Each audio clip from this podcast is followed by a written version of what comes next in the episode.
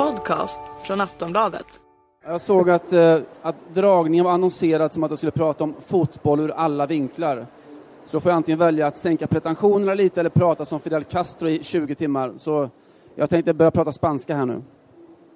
Nej, jag tänkte prata lite mera om eh, en väldigt specifik vinkel. Prata om, eh, om klasskamp, prata om kapitalism, prata om kultur, prata om en fiskeri en hel del. Eh, och jag tänkte göra det, ta er med på någon slags resa från, från Bohuslän via England, Paris och sen när vi hinner med tillbaka till Bohuslän och Göteborg igen på slutet. Vi får se var vi landar någonstans. Men jag tänkte alltså börja i Bohuslän och ni får så försöka visualisera fast det är höst ute. Eh, förra sommaren så hyrde jag ett, ett litet hus på Åstol, en sån där pärla ute i Bohusläns skärgård. Eh, bodde granne med Janne Josefsson, var mycket trevligt. För jag bodde inte på Södermalm, så vi kom väl överens. Eh, och satt där och skrev under en veckas tid. Jag vet inte alls om ni känner till Åstol, men det är alltså ett gammalt fiskeriläger. Fantastiskt, fantastiskt trevligt. En, eh, en vykortstillvaro eh, på väldigt många sätt. Man badar, man fiskar. Eh, man lever nära naturen, nära varandra och allt sånt där. På Åstol fanns eh, för inte särskilt många år sedan 600-700 fastboende. När fiskeriet liksom blomstrade, man hade ett, eh, ett rikt kulturliv, eh, det fanns kulturföreningar, det fanns eh, en skola som levde, eh, det fanns ett idrottsliv, en idrottsplan, alla de här sakerna. Och fiskenäringen då som, som bas för alltihopa. Och så där är det inte längre. De som bor där har fått kämpa väldigt hårt för att ha liksom vanliga fastboendeprivilegier, alltså en, en kamp mot någon form av sån här glesbygdspolitik, eller vad man ska kalla det. Birgitta Stenberg, som ni, som ni alla minns, eh, var den som kanske drev den här kampen allra starkast och som orkade driva den för att man, man behöver ha ett, ett levande kulturliv, man behöver ha även de här praktiska sakerna, man behöver ha, behöver ha sin sophämtning och sin, eh, sin skola, alla de där sakerna för att ett, ett samhälle ska kunna leva. Och så är det ju inte längre på, på Åstol. Det är knappt 200 som bor där året om. Uh, och de driver den här kampen mot, uh, mot elementen, mot en kommun som helst ser att de inte ställer till massa besvär för, för kommunen och tar massa pengar. Det kostar oerhört mycket såklart och, och sådana här saker. Skolan är stängd. Uh, Stormvallen som, som fotbollsplanen heter är igenväxt och det är inte så mycket folk där. Det finns fortfarande saker som lever på Åstol och, och Eh, fisket är kanske inte en av dem. Eh, är, man kan fortfarande köpa fisk i fiskvagnen och sådär men, men den är fiskad långt, långt, långt härifrån i helt andra hav. Så det som finns där nu är en, en levande turistnäring då med man har en, en lyx, lyxrestaurang kan man väl kalla det, Rökeriet, där man kan äta fantastiskt god mat och dricka dyra vita viner och, och leva det goda livet. Ett levande café och som sagt en fiskvagn där man säljer, säljer fisk från annat håll. Man kan fortfarande bada där och alla de där sakerna.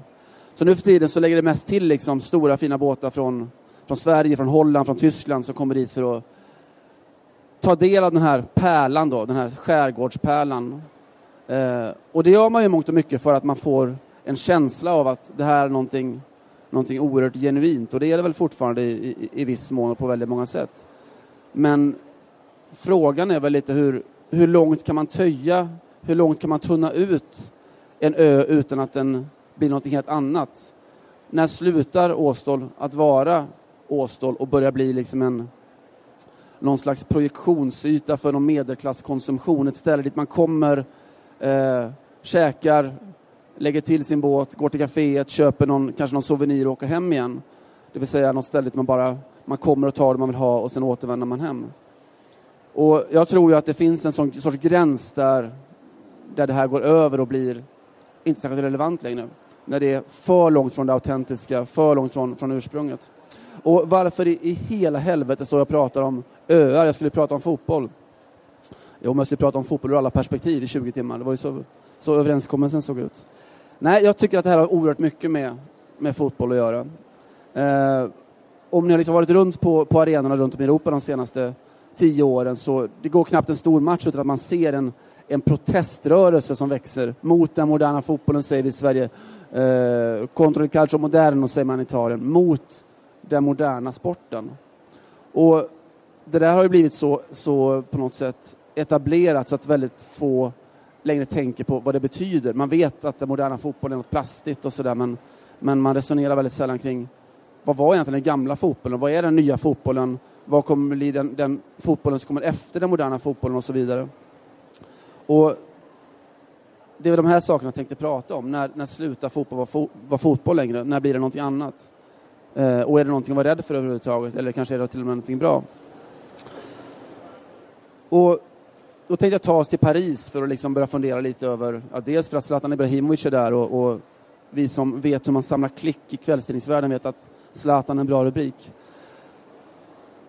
I Paris så har man inte särskilt lång historia eller historik med, med fotboll och med Paris Saint-Germain. Det är en väldigt ung klubb, bildades 1972. Eh, och det var en, en skapat projekt från början. 1969 så gick det franska fotbollsförbundet ut i en stor undersökning, en opinionsmätning i, bland folket i Paris eh, med en enkel fråga. Skulle ni vara intresserade av att ha en fotbollsklubb här på hög nivå? Och parisarna sa ja för fan, det är klart vi ska ha, ha bra fotboll i stan.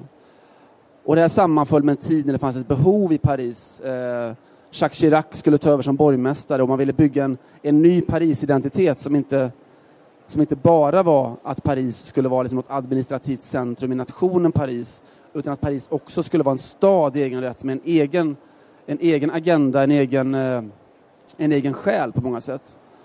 Och då såg man att, att en fotbollsklubb skulle kunna vara ett sätt att bygga en parisisk mentalitet, en parisisk stolthet, en parisisk själ.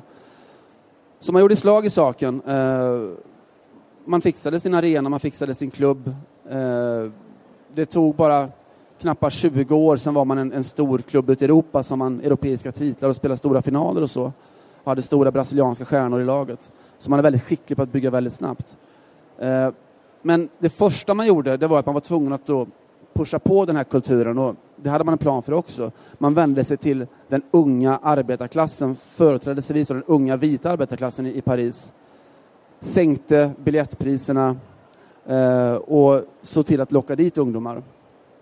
Och ungdomarna var oerhört tända på det här. Man hade sett hur det funkade i Europa, i, i England framförallt. En levande läktarkultur, en lite farlig miljö, eh, mycket sånger, saker i Liverpool, saker i Manchester, saker i London som man var inspirerad av. Så de här bildade då, med klubbens goda minne, eh, sin egen kopp som i, som i Liverpool. COP de Boulogne. Eh, vita arbetarklassgrabbar som byggde en levande läktarkultur, ett ställe man kunde samlas och, och uttrycka sin stolthet över, över PSG, över Paris. Ici c'est Paris, sa man, alltså här är Paris. Det säger man fortfarande. Några år senare så kom nästa våg in i någon sorts läktarkulturen. Virage och Töj, den andra kurvan på stadion, som var företrädesvis invandrade arbetarklassungdomar, förortskillar, för det här var fortfarande såklart en väldigt, väldigt manlig miljö. Eh, som byggde sin kultur på andra sidan. De här levde i någon sorts eh, dialektisk eh, förhållningssätt. Liksom. De, eh, Copte på ena sidan, Virage, Virage på andra sidan. Och så var det inte mer med det. Man byggde en, en levande kultur under hela 80-talet i princip i Paris.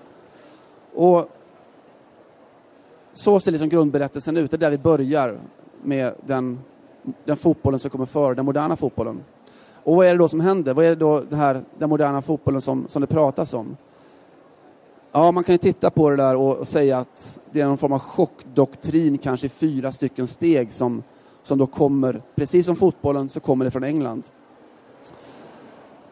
Och det första ledet, om man då tittar på var fotbollen befann sig, så framförallt i England, det var en ganska farlig miljö, en, en, en fattig miljö. Eh, det fanns inslag, tydliga inslag av huliganism och Eh, läktarna var, var nedgångna och ja, det var helt en, en ganska farlig, ruff miljö. En tuff och bångstyrig och, och otrygg miljö på vissa sätt. Då.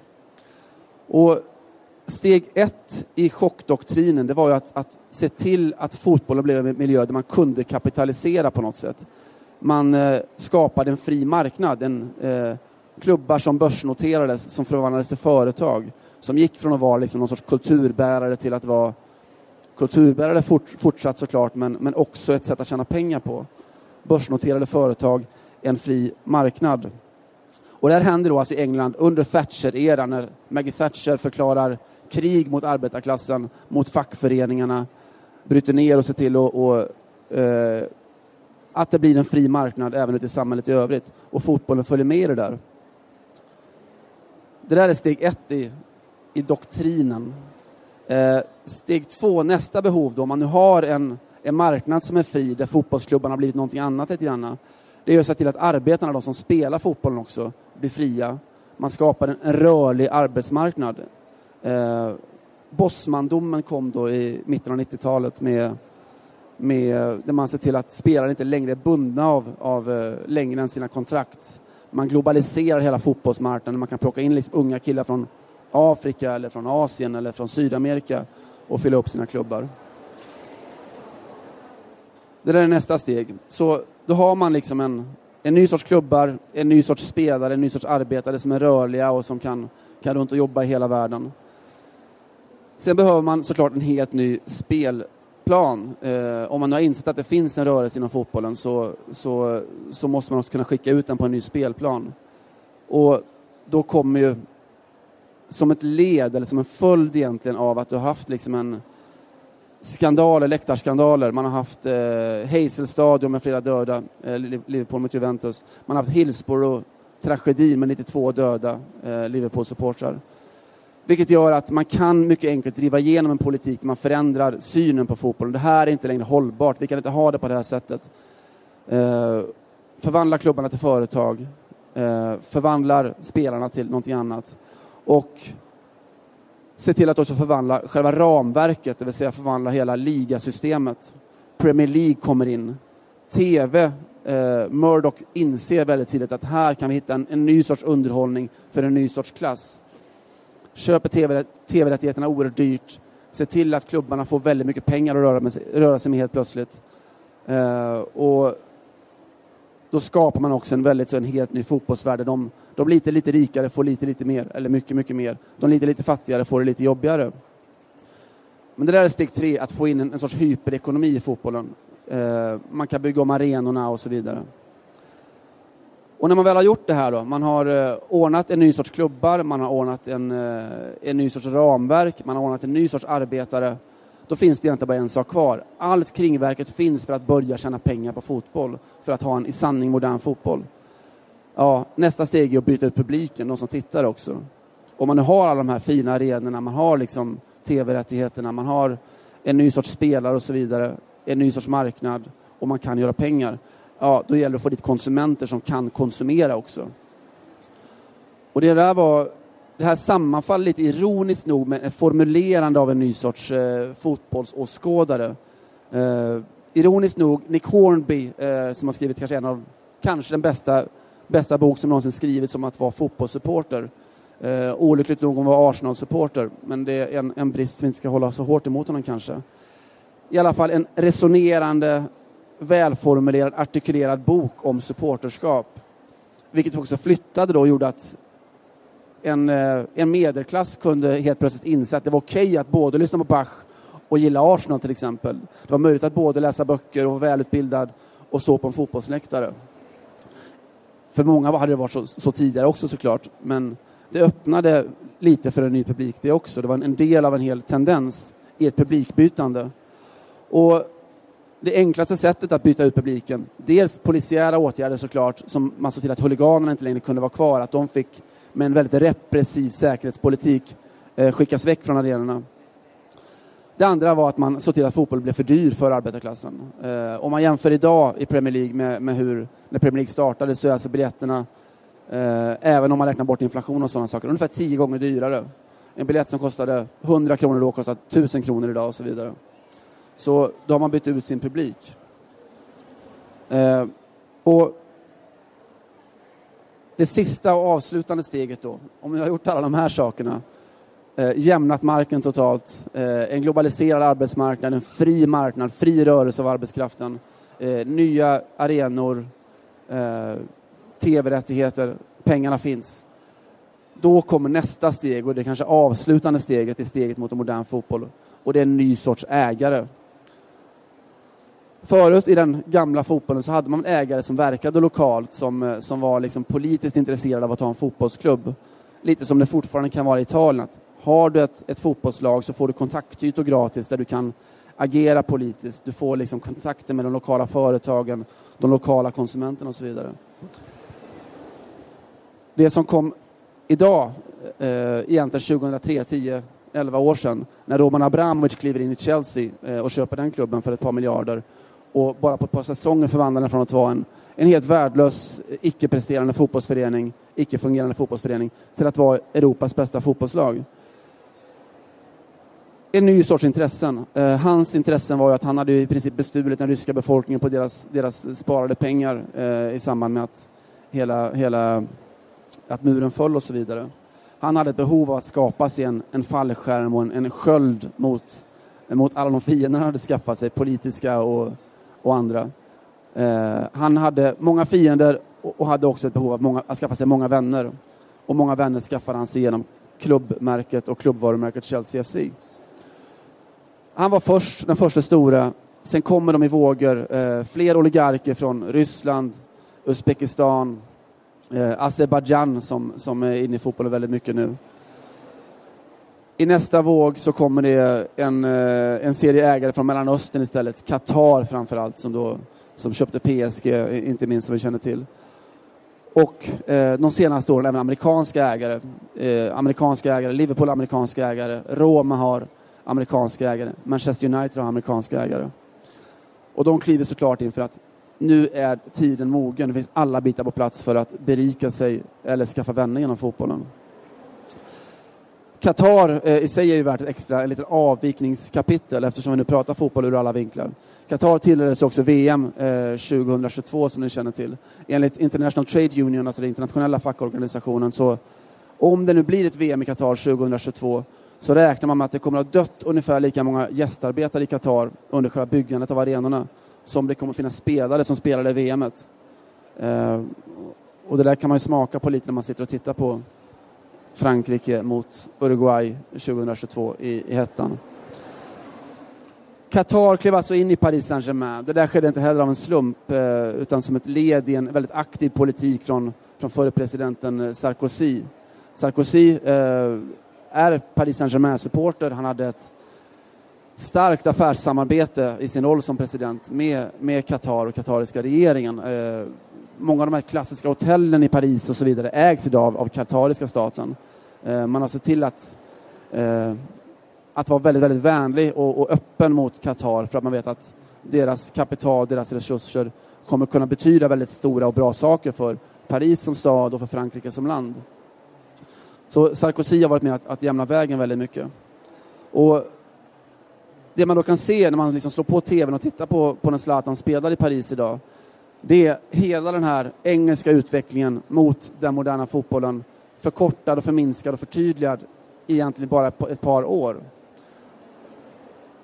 Ni minns var vi lämnade Paris någonstans då med en, en Cop de Bologne, en Virage d'Auteuil, ett, eh, ett bra fotbollslag och en, en levande supporterkultur. Vi snackar nu mitten av 90-talet någonting. Sen så påverkas de såklart av alla de här internationella rörelserna. Ett, ett Bosmanfall och en ny sorts ägande och så vidare. Eh, men de sista stegen har man genomfört i raketfart bara de senaste åren. När de katariska ägarna tog över så gjorde man det efter ett par år när det hade varit fruktansvärd oordning runt matcherna i Paris. Ett flertal dödsfall, det rådde ett, eh, ett regelrätt inbördeskrig mellan de två support, stora supportergrupperna. Cop de Boulogne, alltså de, den företrädesvis vita delen av, av supporter, supporterkretsen, hade liksom gått över i hög grad till att vara inte bara, inte bara högerinriktad utan högerextrem. Eh, det fanns inslag av nazism, och nynazism och, och fascism på, på de läktarna.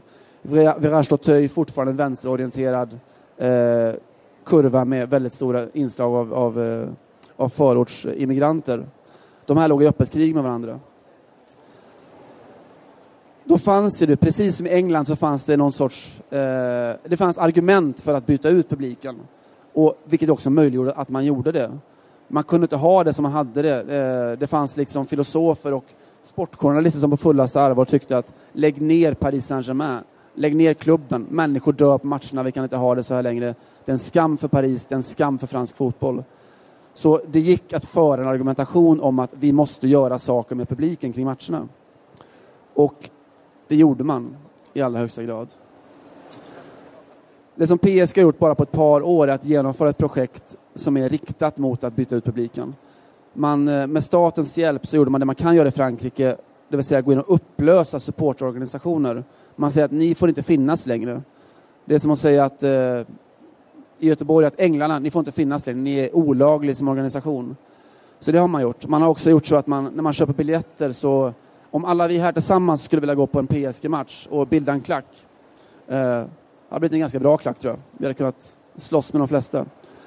Så kan vi inte göra, vi kan inte sitta tillsammans. Eh, man kan bara köpa ett fåtal biljetter vilket gör att det blir omöjligt att egentligen ha en, en vettig klack och läktarkultur. Eh, det är något som inte, inte längre är möjligt i, i Paris. Man har också gjort vissa mer sympatiska saker i, i sitt, eh, sin strävan att byta ut publiken då, när man vill ha in den här medelklass och mer konsumtionsvänliga publiken. Man har försökt demokratisera läktarna så tillvida att man har riktat sig speciellt mot kvinnlig publik, mot yngre, mot barn, eh, mot äldre med liksom mindre resurser och så. Men den stora vinsten för dem har varit såklart att få in en skötsam medelklass, övre medelklass, överklasspublik som kommer till matcherna, som sitter där, eh, skapar lite lagom behaglig stämning, köper en PSG Zlatan-tröja på vägen hem eh, och sen kommer tillbaka nästa vecka och gör precis samma sak igen. Inget krångel, inget våld, bara ordning och reda och konsumtion. Eh, PSG har alltså gått igenom alla de här sakerna oerhört, oerhört snabbt. Så om man nu tittar då liksom på det Paris Saint-Germain som vi ser eh, idag, om vi tittar på de spelade förra helgen mot, mot Lyon hemma, så kan man titta på laget och konstatera väldigt snabbt eh, väldigt enkla saker. Vilka är det som spelar i det där laget? Vilka är det som står för underhållningen? Ja, det är fortfarande så att det är eh, Marquinhos och Thiago Silva, favela, underklasskillar från Brasilien. Det är immigrantkillar, Serge Aurier från Elfenbenskusten, eh, Blaise Matuidi eh, från, från Toulouse som kommer in. Zlatan Ibrahimovic, en invandrarkille från, från Rosengård i Malmö. Ezekiel Lavetzi, en faderslös eh, underklasskille från Argentina. Det är i hög grad, eh, inte uteslutande, det finns fina medelklass, eh, präktiga pojkar i PSG också med Sirigo Pastore eh, till exempel. Men i hög grad så, så är fotboll idag, 2014, en sport som spelas av underklassen, en global underklass, som eh, besöks och konsumeras av en global medelklass och överklass och som ägs av en ultrarik miljardärsklass, internationell miljardärsklass. Och vad har det där för effekter om, om vi liksom går tillbaka till det där med autenticiteten och så och känslan av den lokala förankringen och så. Vad får det för effekter? Ja, vi kan titta på Paris där också. I, I fjol så, den starkaste matchen som jag såg med Paris Saint-Germain i fjol, det var, jag minns inte ens vilka de mötte, men det var en match när Mamadou Sakho sa farväl till Paris. Mamadou Sakho, eh, född och uppväxt i en Parisförort, har spelat i PSG i stort sett hela sitt liv. Har varit lagkapten i alla Paris lag sedan han var 12 år gammal. Upp i landslaget, upp i A-laget. En Pariskille inifrån och hela vägen ut som är oerhört stolt över att att vara en del av allt det här. I fjol fanns det inte plats för honom längre. Trots att han var i princip ordinarie i det franska landslaget så köpte man in Thiago Silva för nästan en halv miljard, Marquinhos för nästan en halv miljard. Så man gjorde klart för Sarko att platsen här finns inte för dig längre. Uh, och så har det varit för väldigt många av de yngre Pariskillarna som spelat i PSG, några av Europas mest lovande spelare, men de får inte plats längre. Och jag minns så starkt hur Sarko då står på inneplan i pausen av den här matchen någon gång för ja, ett år sedan ungefär och ska säga sina farväl till publiken. Och det är nu jag läser till. Han står mitt på mittplan, tittar upp på läktarna och så säger han farväl då med tårar i ögonen. Tårar i ögonen och sin lilla dotter i fuskpäls på armen. Så säger han, jag har gett allt för den här klubben. Det här är min stad. Jag är hemma här, jag har vuxit upp här, min dotter är född här, hela min familj är här. Jag önskar den här klubben och dess fantastiska supportrar allt det bästa och jag hoppas att Paris kommer att bli stort. Men jag har en sista sak jag vill säga. Historien är inte slut här. Och jag hoppas ju att Mamadou Sakho kommer komma tillbaka till Paris som en, som en vinnare och som en, som en ledare igen. Men det är i alla fall där som vi står idag. Och om vi då återvänder, spelar det här någon roll egentligen? Kommer fotbollen att överleva? Det är klart att den kommer, men den kommer se väldigt, väldigt annorlunda ut. Precis som påstål. När slutar Åstol att vara Åstol egentligen? När slutar den att vara relevant för de som bor där? Och kanske också för oss som kommer dit då, som sommargäster eller som besökare. När är Åstol inte längre Åstol? När är det bara en projektionsyta för någon sorts medelklassens och överklassens konsumtionslustar? Och för att sluta cirkeln och ta oss tillbaka hela vägen in till Göteborgs innerstad igen så ska jag göra någon slags försök att, att skicka in en, en brandfackla. Inte på riktigt, för det är förbjudet enligt polisen, men en, en visuell, visuell brandfackla. Jag var här när Gamla Ullevi, eller det nya Gamla Ullevi, invigdes häromåret. Eh, IFK Göteborg mot vad jag tror kanske var Djurgården, jag minns inte så noga. Men det jag minns väldigt starkt var att när man då ska inympa det gamla IFK Göteborgs själ i ett nytt rum. Lite som när man flyttar in i en ny lägenhet eller vad som helst, sätter upp sina gamla tavlor för att hitta tillbaka till en själ som, som man vill ta med sig in i det nya. Så före den här matchen så hade man på storbildsskärmar runt om arenan gjort en liten film tillsammans med Bebben Johansson. Honom som vi ska minnas i alla våra dagar och så vidare. Och Bebben pratade om historien som varit och om eh, hur det var nu och om framtiden och så vidare. Och han, han ser ju inte längre och han är lite skröplig men oerhört pigg och vital i huvudet och sådär. Och när liksom matchen närmar sig och det bara ska avslutas så, så funderar Bebben lite grann på det här med döden. Som såklart i hans ålder tränger sig nära inpå. Det är vänner som dör och det är gamla lagkamrater som går bort och sådär. Och det sista som Bebben gör är att han tittar in i kameran med sina blinda ögon och så säger han Man vet inte. Nästa år är det min tur. Så lätt är det alltså. Men Blåvitt får aldrig dö. Och någonstans med de där orden då så tänkte jag avsluta att Blåvitt får aldrig dö och fotbollen får aldrig dö och Åstol får aldrig dö. Sen får vi se hur de lever sitt liv vidare men vi, jag hoppas vi ses på läktarna och då kan vi skrika lite mot den moderna fotbollen också för den, den tar mer än vad den ger tycker jag. Så tack så väldigt mycket för att ni lyssnade.